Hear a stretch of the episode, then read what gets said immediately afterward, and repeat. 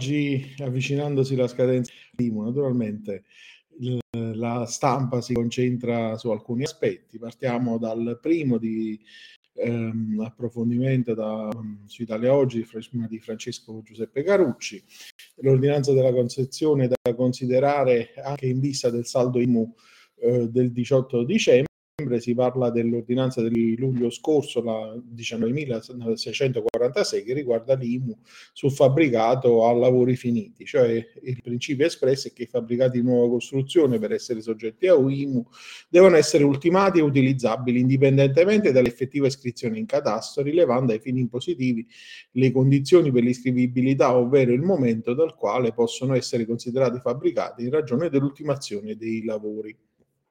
E poi Um, parliamo dei terreni agricoli. Il MEF potrà aggiornare l'elenco dei comuni con l'esenzione. Um, la sentenza del Tar Sicilia afferma che non occorre un intervento normativo per allargare la platea delle località montane collinari con l'agevolazione. Quindi, per aggiornare l'elenco allegato alla circolare del Ministero delle Finanze del 14 eh, giugno 93, numero 9, che individua i comuni che beneficiano dell'esenzione IMU, um, basta un provvedimento ad hoc che identifichi i terreni agricoli ricadenti presenti nelle aree montane di colline e che valuti gli effetti del provvedimento sotto il profilo tributario. E quanto ha stabilito il TAR Sicilia, sezione di Palermo, la sentenza 3021 del 2023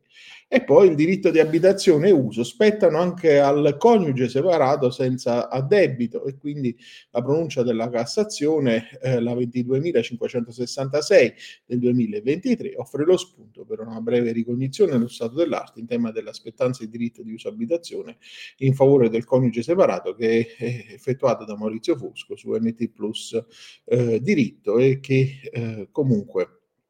incide, insomma, per quanto di nostro interesse, anche ai fini della, eh, della IMU. Eh, e infine parliamo di eh, canone per le antenne applicabile solo agli immobili, agli impianti, chiedo scusa, su aree pubbliche L'articolo di Giuseppe De Benedetto su NT Plus Antilocale ed Edilizia ci dice che sono esclusi gli impianti posizionati su beni patrimoniali disponibili dell'ente, regolati da contratti eh, di eh, locazione, quanto stabilisce la Corte di Appello di Brescia con la sentenza 1620 del 2023 che accogliendo l'appello di un comune che aveva emesso un'ingiunzione di pagamento a carico del gestore dei servizi telefonici per il recupero del canone di locazione pattuita, ha stabilito che il nuovo canone sull'antenna si applica solo agli impianti che insistono sul suolo pubblico, rimanendo esclusi gli impianti posizionati su beni patrimoniali disponibili dell'ente, regolati da contratto di eh, locazione. Questa è l'ultima notizia della nostra rassegna di oggi. Io vi auguro un buon proseguimento di giornata e vi do naturalmente, come sempre, appuntamento a domani.